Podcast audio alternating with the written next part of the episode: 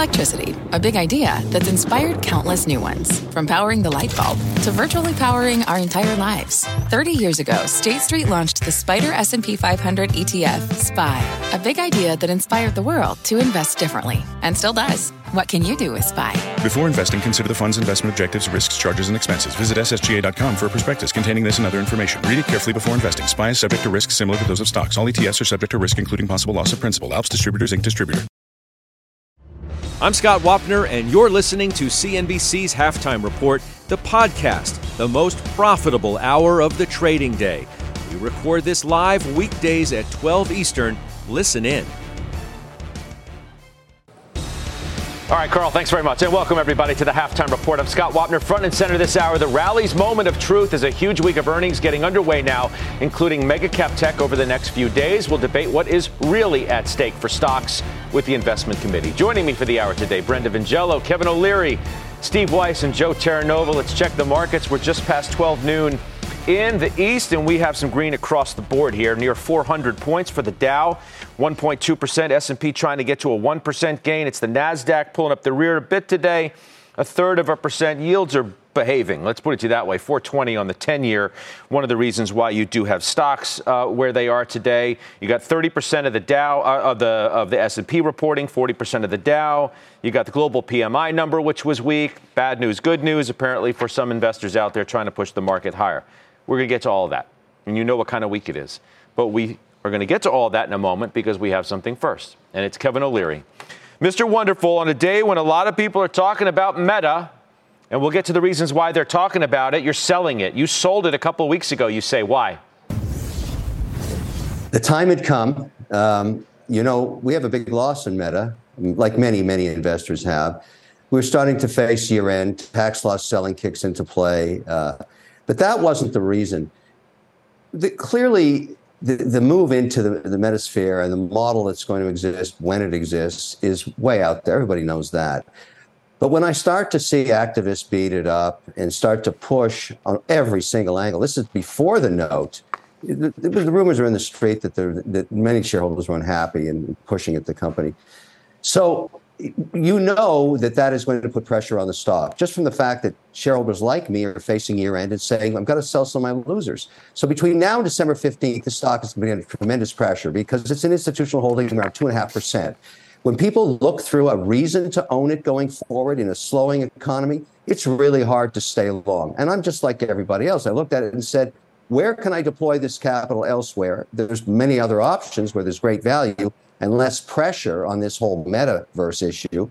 And I sold it. And we took a huge hit on it. Sometimes you get it wrong. I got it wrong on Facebook slash meta.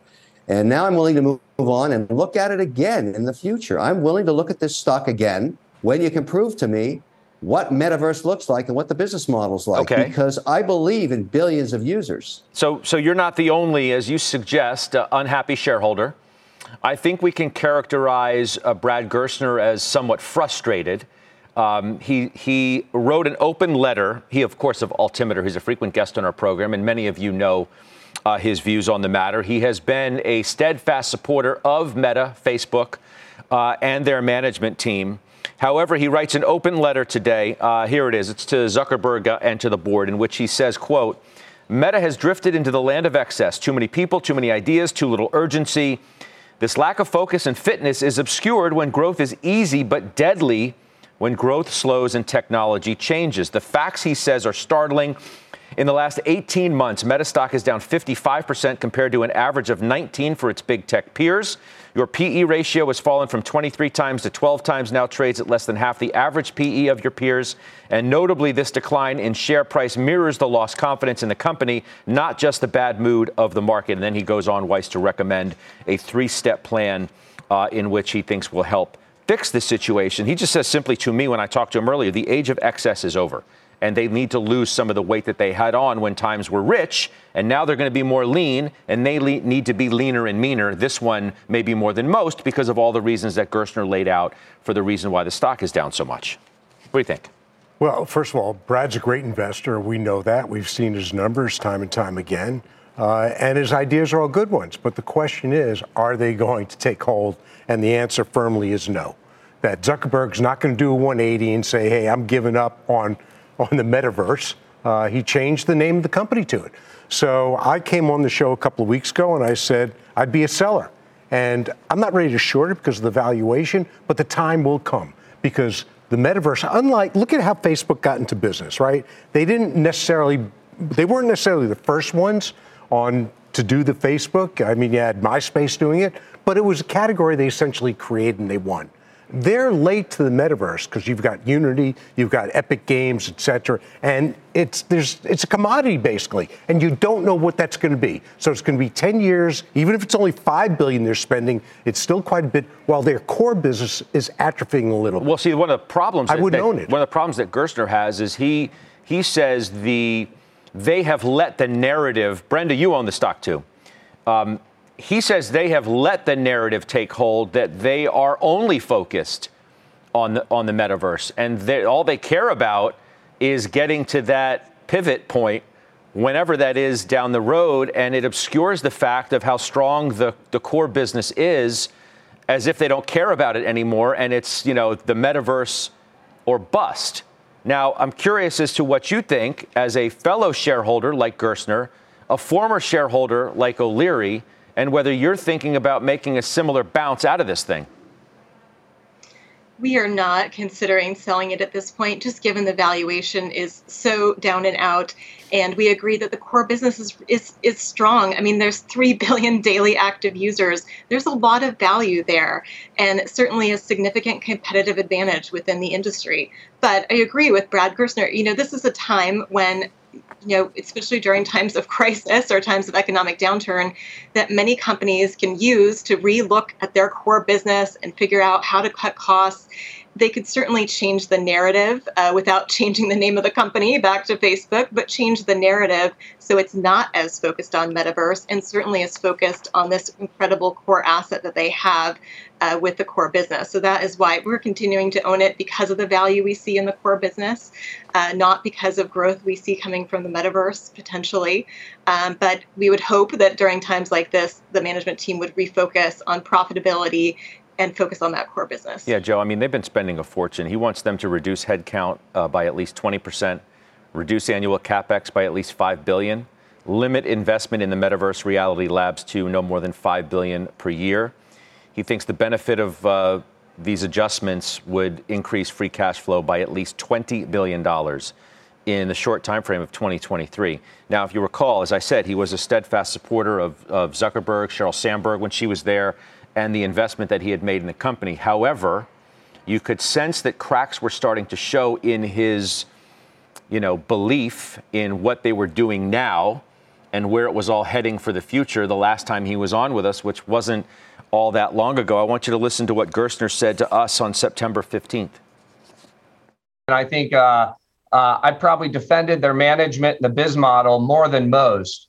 But I will say that I have grown quite frustrated. Um, I think they've done an absolutely lousy job of explaining this transition to the street. Um, here's a business that's doing 125 billion in revenue that's trading at six and a half times next year's EBITDA that's universally hated. The prevailing view is that the business model is dead, that Mark panicked last fall. He renamed the company, that he's running around with AR, VR glasses on, and their best days are behind them. I think there's a, an alternative view here that this is like Google in 2011 or 2012. You want to take that on? That's Gerstner from, you know, September 15th, not that long ago at all. Can we get Brad on the board so he can make some of these initiatives happen? Because that's exactly what we need to do. Brenda said it 4 billion active users for Facebook. How many active users for Horizon Worlds, the VR platform that was introduced with this vision towards the metaverse? 200,000. We're catering towards those 200,000 active users. We're talking about hardware. Do consumers in the metaverse want hardware? Or to your point, Roblox, Epic Games, they want the experience. They don't want a $14.99 VR headset. This is a company that has completely lost its focus. I would call into question if the employee base actually supports the direction of Mark Zuckerberg. He has lost in the last several months the head of the acquisition team that brought on WhatsApp and Instagram. How important is WhatsApp and Instagram to this company? 2.5 billion WhatsApp users, 1 billion Instagram users. So you look at the stock, you say to yourself, it's trading at a level that it hasn't seen since January of 2017. I get that it's cheap. It deserves to be cheap. We're also coming into an environment where we're going to have an economic contraction. You're going to have to worry about ad spending. None of this sets up well for Facebook. I wouldn't step forward and buy Meta here uh, unless we can get some real strong initiatives from Brad and other people and move Mark Zuckerberg well, back but, to the, problem. the problem. issue is also when you cut 25% of your workforce, do you have any idea how destabilized that is? It's already destabilized. The entire company? And the best people are the ones that can leave. They're the mobility. So they can go wherever they want to go. So you can believe that other tech companies are trying to pick off their people. Well, that's part of Gerstner's point is like, look, I, I don't want, I know I'm calling for them to get leaner and you know I'm uh, I have a good sense of humanity about me. Right. I don't want you know these people have families and people to pay their rents and their jobs and send their kids to school and all, everything else. Um, but the job market out there is strong enough that they will be sucked up by by other firms. On that note, now Kevin, the voting structure of Facebook means that these in reality are mere suggestions. Nothing more because they can't be more. Because Zuckerberg's yes. got all the power and, you know, whether you whether you think he thinks he knows everything or not, who knows whether he's going to listen to any of these suggestions or not. My contact in that company for years has been Sheryl. She obviously recently left. I spent many hours with her talking about the vision of building this business because it was our number one spend. And by the way, in my small company portfolio, it's still the number one spend we use for digital advertising. The yields have gone up considerably now in the last few months as people have figured their way around the Apple privacy issues. So I agree with others that said there's value. There is value here. Zuckerberg, and this really points to the whole idea of dual voting class shares. All these ideas we're talking about right now could be made pressure if if you had the right one vote, and and you don't. And so if you don't like where Zuck is going, and it sounds like in this investment panel, there's not a lot of fans, you don't want to own this stock because it's going to be many years before we figure out this curated metaverse. Yeah. I believe there's something there. I believe there's something there, but you can't do anything about it. You can't force a board member on there. I just think in his own world that he lives in, he must be feeling the pressure from his own employee base saying, Boss, where the hell are you taking this ship? That's what's going on right now. And I think he's going to have to listen to that even just to keep the ship floating and moving forward. I mean, unless he's the There's imperial one who doesn't care. I don't, I, I, don't, I don't know. The other well, point of this whole conversation is how you've made the pivot away from Meta and you've bought more Alphabet and you're adding more Microsoft as well ahead of you know a week in which we say this is for all the marbles, so to speak. Well, I did that for one reason. I'm still a big believer in the digital economy 2.0 that we're emerging out of. I don't care what happens in terms of recession. That ship has left. There's no question that digital advertising, I just came back from Adweek in New York. Digital advertising is still strong, believe it or not. We're waiting for this recession. But the allocation to digital is never changing. It's never going back to the old ways. And so when you start to think about yields on digital advertising, you start to think about the engines that Microsoft created, what's going on in Alphabet and Google. These are places that are very, very, very much part of the infrastructure. So why not take the cash that I got out of selling Meta and put it across those two? I don't want to leave, leave the sector. I want to be exposed to it. I believe in enterprise. I believe in digital. I believe in what's going to happen. And I like the fact, not like Facebook, but Microsoft has taken out the machete and they've got the whacking stick out, out of employees and the same thing's going to happen at Google. They're going to downsize to the new market, whatever it ends up being. And we still don't know what that looks like. You can't tell me we're in a recession yet. I can't even hire anybody. So everybody last week when we asked which, you know, everybody who was on the show that day when we asked, so who are you who are you most confident about heading into this week and who are you most concerned about from a tech standpoint? Everybody said confident most in in Microsoft. Um, one person I think suggested they were most concerned about Apple, um, which, Brenda, you say you are. Um, you're underweight the stock, but why is that the one on Thursday that jumps out to you the most as the one to be most concerned about? Yeah, we are underweight Apple, and we're most concerned because Apple is very tied to a global consumer and was also an enormous beneficiary of spending during the pandemic time.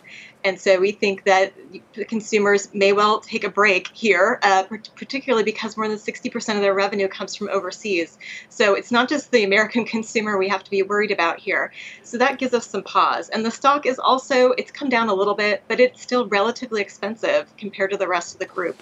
So for that reason, I think amongst those, you know, four big big tech, cap tech names, you know, Apple's the one we're a little most concerned about in terms of overall top line trends here. Weiss, you got out of it recently, didn't you?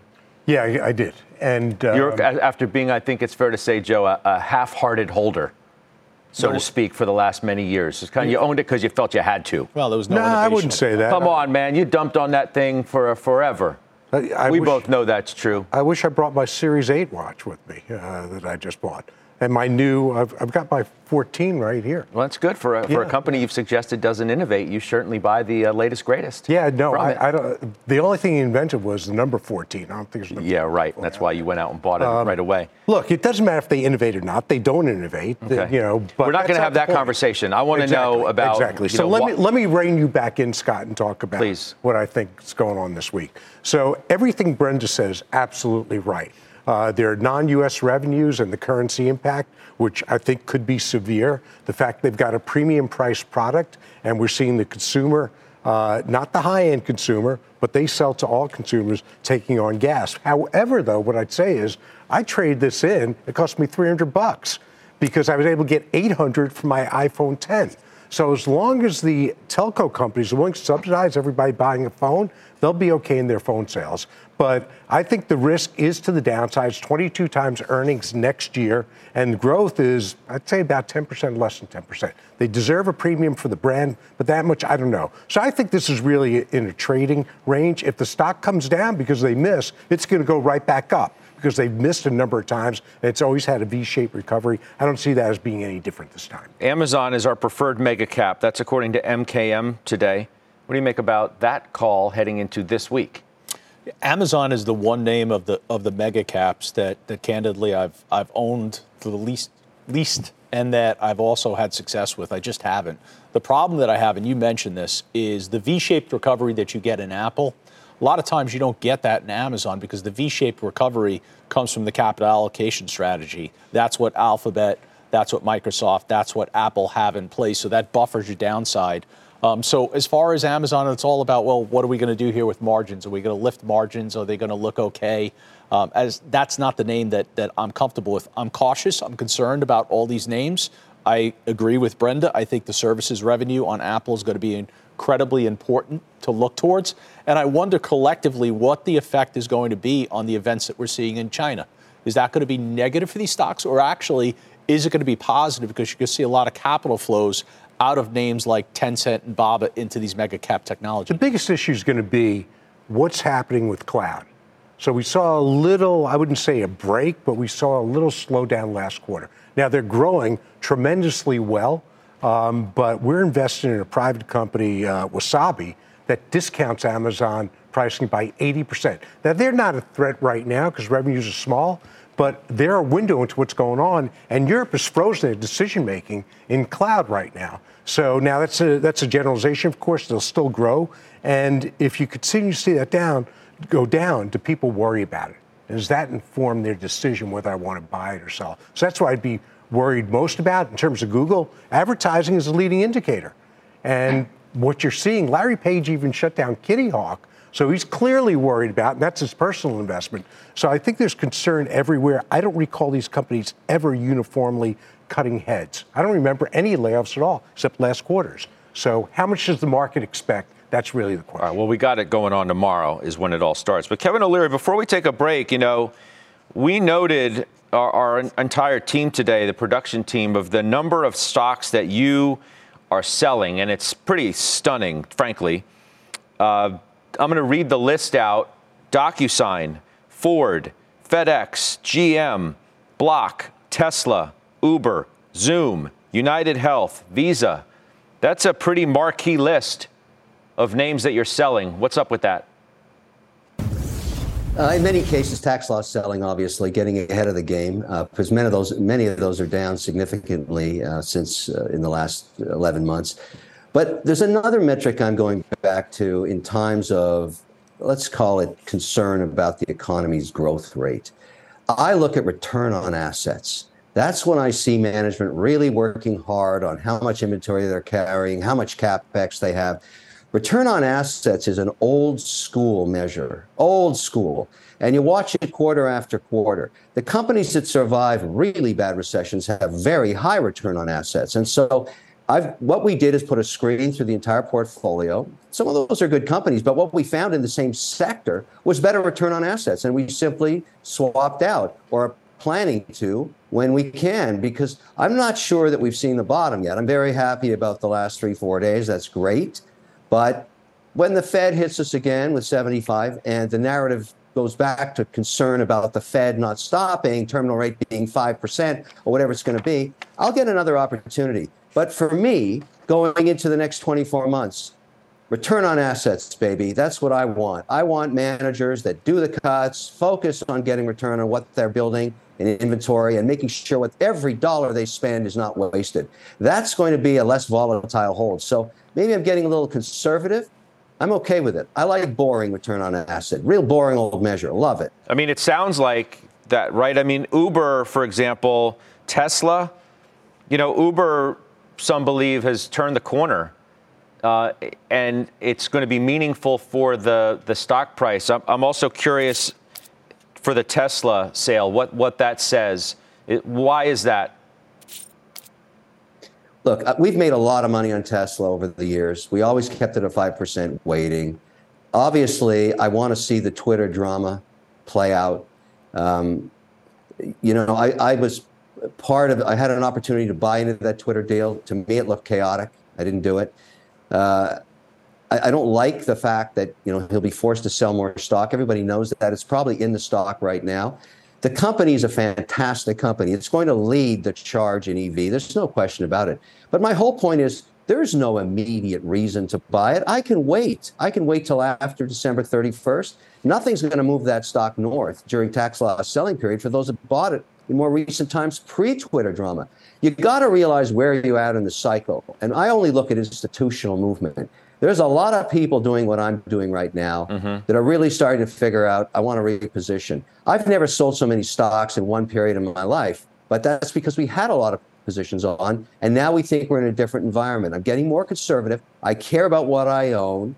And you know, I'm turning into a bit of a Steve Weiss. It's really bad. I'm turning into curmudgeon. Mm-hmm. turning into? well, uh, so we'll debate that. Anyway, let me do this. Let me let me take a break. let me take a break before Weiss gets all wound up.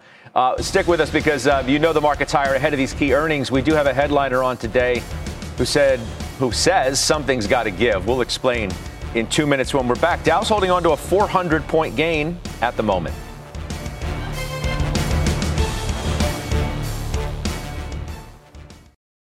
Old Dominion Freight Line was built on keeping promises. With an industry leading on time delivery record and low claims rate, we keep promises better than any other LTL freight carrier because we treat every shipment like it's our most important one, which means we do the little things right so that we can keep our promises and you can keep yours too. That's what drives us. To learn how OD can help your business keep its promises, visit odfl.com. Old Dominion, helping the world keep promises.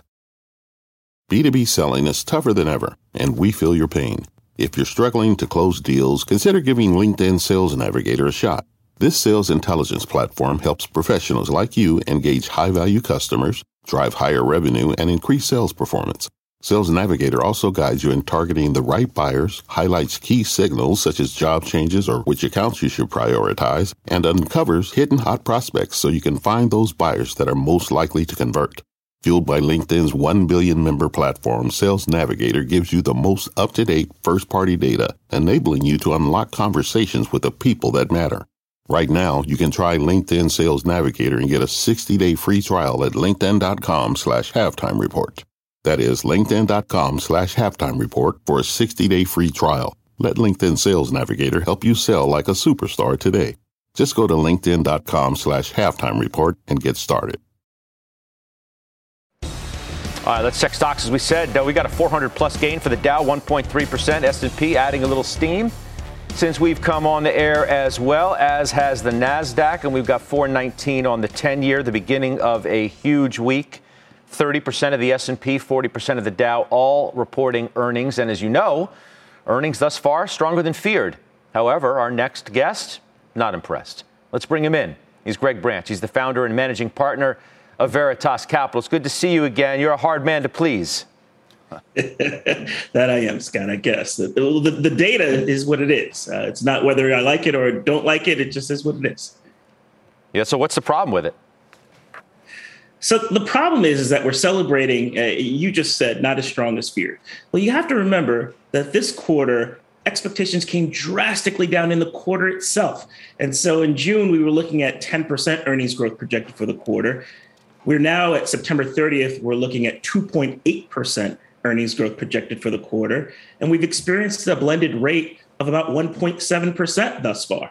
This week may make it different, but at the end of the day, that we have managed to minimally beat expectations on a quarter where expectations came down so drastically is not cause for celebration for me.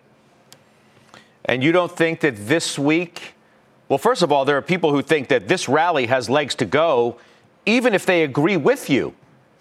There are those who say, well, I mean, of course he's right. Earnings are going to come home to roost eventually, but not yet. So why not ride with, you know, who you came with rather than get off altogether now?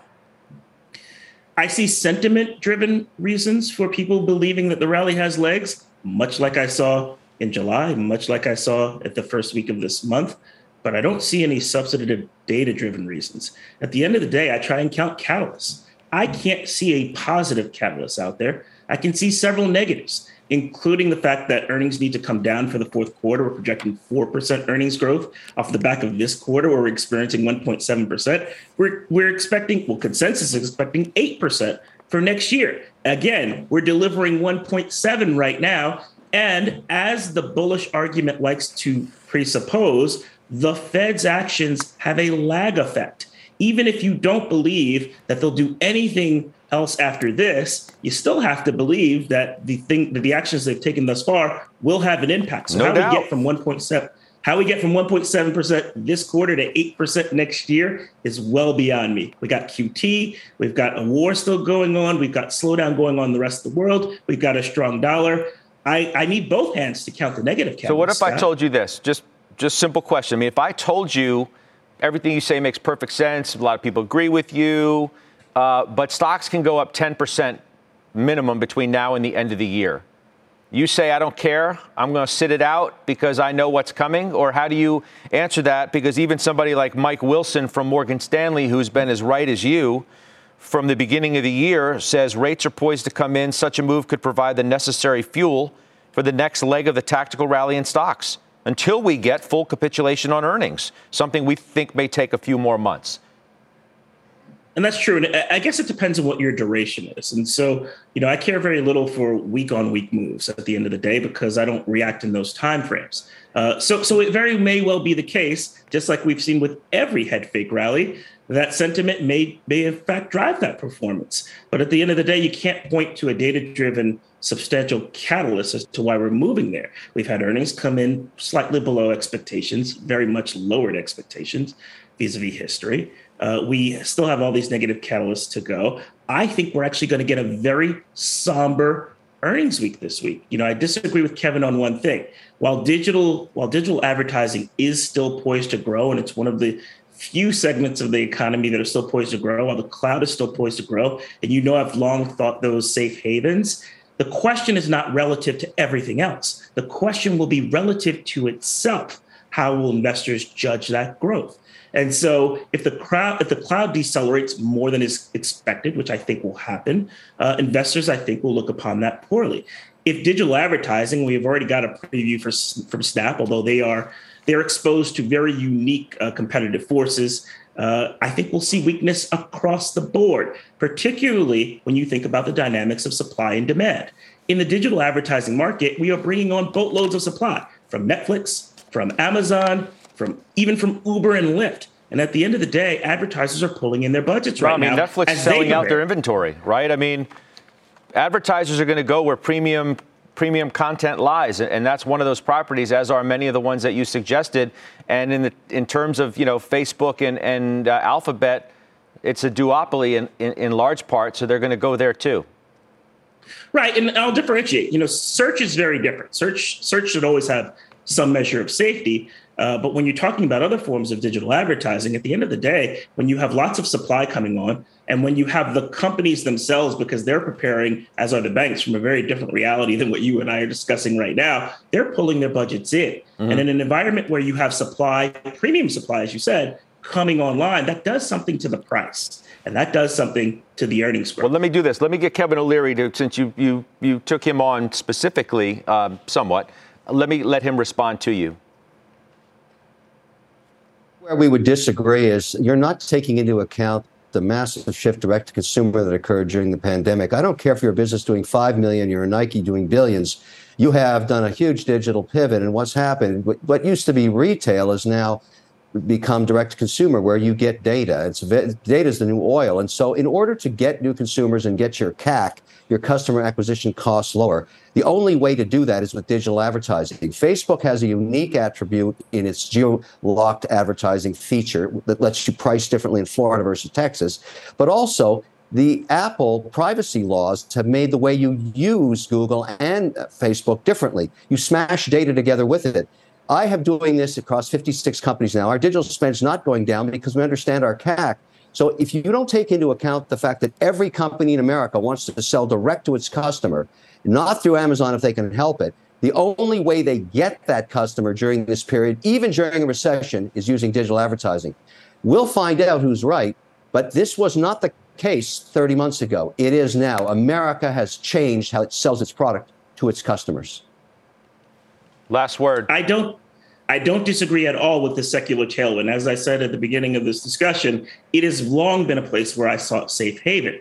What I'm disagreeing with is that the deceleration that we're going to see there this quarter, and I've already seen with Snap, is going to be larger than I think that the market anticipates. And I think that that's going to be uh, a reason for some skepticism on these companies in the near term. All right. We'll leave it there. Greg, appreciate it as always. That's Greg Branch joining us. Let's get the headlines now from Frank Holland. Hi, Frank. Here's our CNBC News update at this hour. Salman Rushdie's agent says the, the author lost sight in one eye and the use of a hand as he recovers from an August attack. Rushdie suffered three serious wounds to his neck and 15 more wounds to his chest and his torso when a man attacked him on stage at a literary event in western New York. A central Philippine airport remains shut down after a Korean plane overshot a runway during rainy weather the night before. No injuries are being reported among the 162 passengers and 11 crew members who escaped that aircraft after that close call. Korean Air is bound to take steps to prevent a recurrence of that event. And the Republican National Committee is filing a lawsuit against Google, alleging the tech company is suppressing its email solicitations ahead of the midterm elections. Google denies the accusation that it unfairly sends the group's emails to spam folders of potential donors and supporters. In a statement, Google denied the charges, saying they simply don't filter emails based on political affiliation. That's the very latest. Scott, back over to ah, you. Good stuff, Frank. Thank you. That's Frank Collins. Still ahead right here why tech ETF investors aren't fleeing despite the declines. Plus, a bullish call today on one Dow stock. Kevin O'Leary owns it. He is adding to it as well. And don't miss Mike Santoli's midday word. We're back right after this. What does it mean to be rich? Maybe it's less about reaching a magic number and more about discovering the magic in life. At Edward Jones, our dedicated financial advisors are the people you can count on for financial strategies that help support a life you love. Because the key to being rich is knowing what counts. Learn more about our comprehensive approach to planning at edwardjones.com slash find your rich. Edward Jones, member SIPC.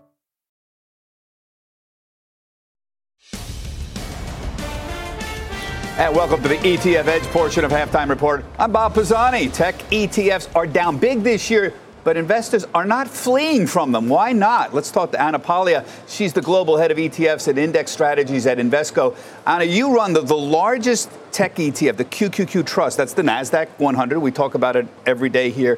It's down 31% this year, and yet there's no outflows at all. It's near 17-year highs in terms of the shares outstanding. Other big tech funds, S&P Tech, Cathie Wood's ARK Fund, also no big outflows this year. Why are investors so loyal to tech despite the big drops? Well, this is uh, this is a story about growth. So you don't assess growth in the moment, but you look at growth over a market cycle. So you have to ask yourself uh, who is going to be relevant in the next five years or 10 years and 15 years. And you know that two years ago, when we started seeing cracks in technology, we did not step away from growth, we doubled down. We brought QQQJ to market, which is the next generation QQQ. And in the last two years, those three products uh, have brought the most assets and were the most successful launches. Yeah, you've so been, there is a loyalty associated with the Qs. You have been very successful with these QQQ products. You've got a whole suite of them. You launched a new one a couple of weeks ago, the NASDAQ Future Gen 200. This is a, an equal weight portfolio of stocks based on the value of the patent portfolios. Why suddenly are patent portfolios so valuable in, in technology today? Why you start a whole ETF? This is, uh, this, this is a fascinating topic, and you really have to. We, we look at the amount of money that companies spend in research and development because we believe that those small cap companies that are investing in research and development, translating into patents, are those companies that are going to be most relevant in five years or 10 years. If you think about uh, uh, Amazon, if you think about Tesla, if this fund existed, Tesla would have been in the fund in 2011.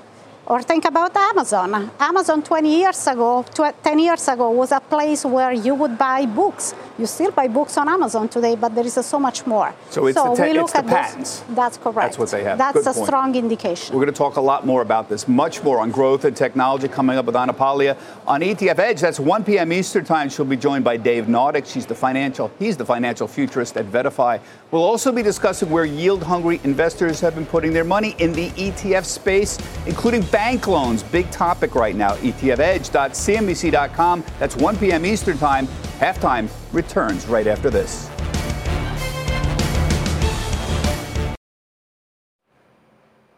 Some breaking news on Apple. Our Steve Kovach has that for us. Steve, what do we know? Hey there, Scott. Yeah, Apple is uh, increasing prices on some of its services like Apple Music and uh, Apple TV Plus. They're raising prices about a buck a month uh, for each of these. So Apple TV Plus is going from $5.99 to $6.99 a month. Music going from $99.99, which is pretty much a standard for these music subscription services, up to $10.99. And then the Apple One bundle, Scott, that's the bundle with like Fitness Plus and iCloud storage, plus all those other streaming services. Those are increasing too. The individual plan up to $16.95 and the uh, family plan up to $32.95. So look, we've seen Apple raising prices, Scott, uh, th- throughout the second half of this year to combat inflation and foreign exchange headwinds. Just a couple weeks ago, App Store prices increased across the EU, where the dollar is especially strong, and of course, iPhones got a price increase in those countries too, Scott. All right. Steve, thank you. I guess, I mean, when Thanks. you're a premium brand like they are, you have premium, Joe, pricing power. And they're going to use it every bit that they can until they can't. That's going to have, as I was just saying to Stephen in the break, that's going to have a positive margin effect as we move down uh, the cycle here and inflation ultimately begins to moderate, not just for Apple, for other companies. Let's talk about our call of the day, too. Uh, I wanted to get to that, um, you know, despite the breaking news that we had. It's uh, Kevin, De- Wells Fargo calls Disney their favorite name in media. You, in fact, bought more Disney and you actually initiated a position in Netflix, I understand. Yes. Uh, um, I need to have exposure to streaming. Streaming is never going away, and it will continue to encroach on standard network and on cable. That's forever. So the decision becomes if you want to build a portfolio and you want some diversification, where do you go? There's two choices Netflix and Disney, in my view. Now, it doesn't mean there may be others, but those others are in a terrible situation where they have to spend to catch up on the content that Netflix clearly has and that Disney already had that's converting to streaming. So my bet is those two will be the granddaddy index stocks in streaming going forward. Why not own them? Why not take positions there? Mm-hmm. And the rest, if you want to fill around the edges. But Disney eh, is is always been in this this transitional narrative for the last three years, ever since Iger left. I think it's done its transition. I think they clearly know how to monetize. I think they have pricing power. I think they have content. And I also still like the theme park business. And people basically don't even think that has any value anymore. Mm-hmm. They're just focusing on streaming. So I like Disney and Okay. I added to it, and I've definitely bought on some Netflix here. Stock is inexpensive compared to where it was just a year ago. Well, that's for sure. Brenda, you own Disney as well. What do you think about this call? Favorite name, Wells Fargo. Price target 145. That's a big jump from where it is now. We like the call, and I would agree with many of uh, comments. You know, this is a company that is not just a streaming company, however. They have an entire ecosystem where they really develop a long lasting relationship with their customer, have a lot of licensing opportunities for characters. And really, within that um, within that streaming realm, you know, just have an incredible catalog of content that's there that really will dampen some of this hit-driven volatility that I think we're going to continue to see throughout the industry. But really, think that, that Disney is very well positioned here would consider it a favorite name at this point. Weiss? No Disney, no Netflix? That is correct. But if you get more bullish on the market itself, are these names that you I, I'd would go consider? to Netflix before I went to Disney, and I've thought of going to Netflix. If it pulls back, uh, I would buy some Netflix. Disney, on the other hand, uh, and this strictly from a curmudgeonly viewpoint, keep in mind. The only one you have. It, it's trading at, at about 150 times free cash flow. Thank God it was self described for once. Yeah, yeah, yeah. You know, I, I know what I am. Um, uh, but, Better late than never. But, but I suggest Kevin has to know what he is because this is a company that's very expensive on an EBITDA basis and on a free cash flow basis. And if you like return on those categories, old school Ken, uh, I'd, Kevin, you got to buy these. So, so right now, O'Leary, you're dead to me. That's all I'm going to say. All right, Mike Santoli, we're going to take a quick break. Santoli's next with his midday word. We'll do it after this.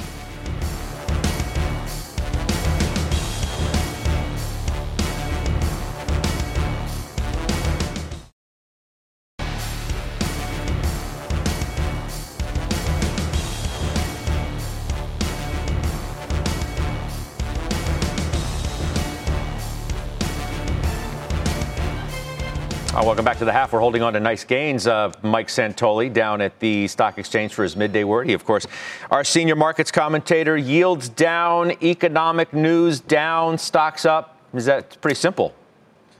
It is pretty simple, characterized that way, Scott. Although I've been focused, as you know, for a, a, while now on the evolving relationship between what equities are up to and what the bond market is doing. So, yeah, yields down, but you have to squint to see it. To me, it's more just a matter of if they show less upside momentum uh, in yields, uh, if it's not seen as a reflecting a runaway Fed that needs to uh, derail the economy in a harsh way. That's what really bothers equity markets. It's not 4.2% on the 10 year in itself as a number, as a hurdle rate. Uh, and we know this because we were at this level of the S&P back when we were well under 4% on the 10 year. So I think that's that's the push pull we're observing right here. You see things like industrials and financials outperforming on a month to date basis up 7% or so. You can, you know, say that's for uh, specific reasons in those sectors, but that's not a terrible backdrop, uh, given all that we've been dealing with in terms of all the leading indicators of recession flaring. All that being said, we're still under 3,800 in the S&P. You got to get above that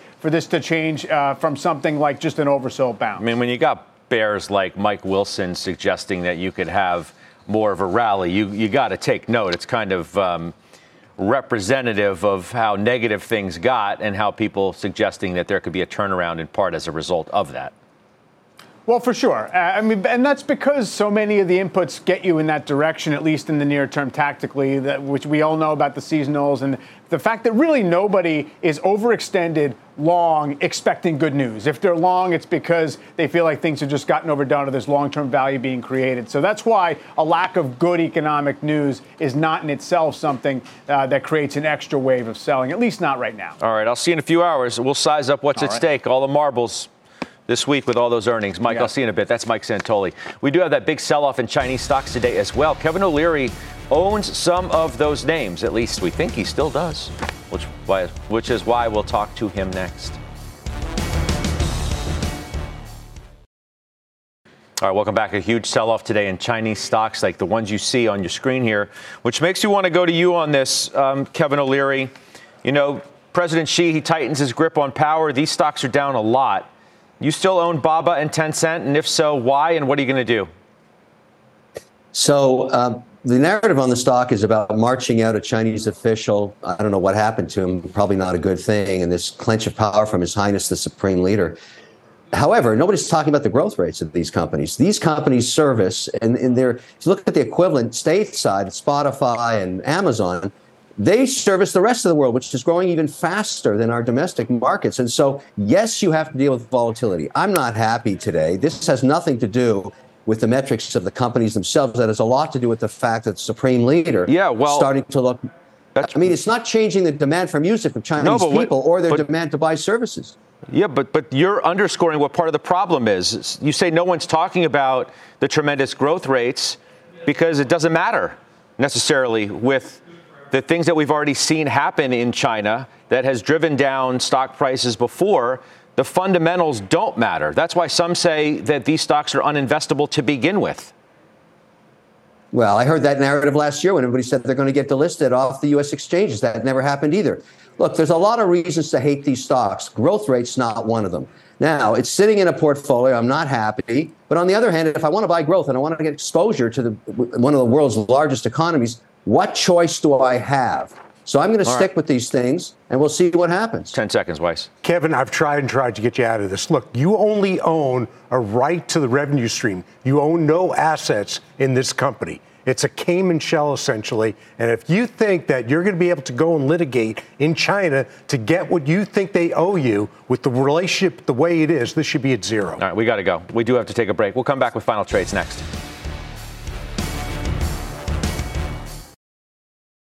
All right, overtime, 4 o'clock Eastern. We'll call, we'll call it the calm before the storm. We got all those earnings coming the rest of the week. Eric Jackson, Aaron Brown, Dan Greenhouse, Bryn Talkington.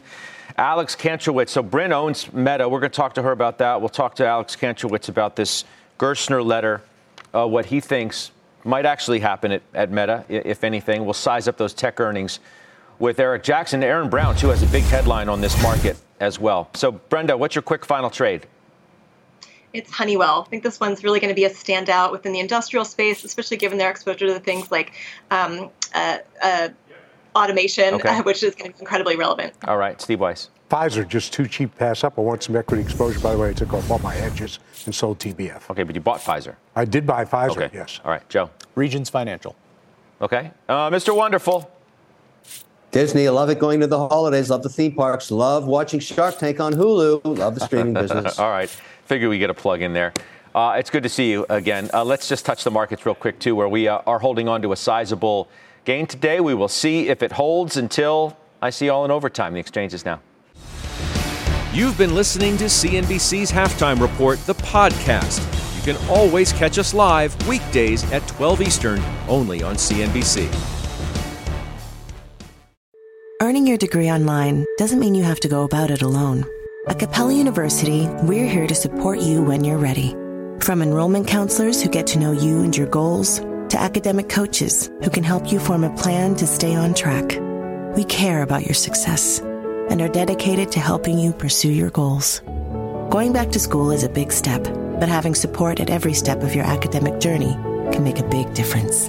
Imagine your future differently at capella.edu.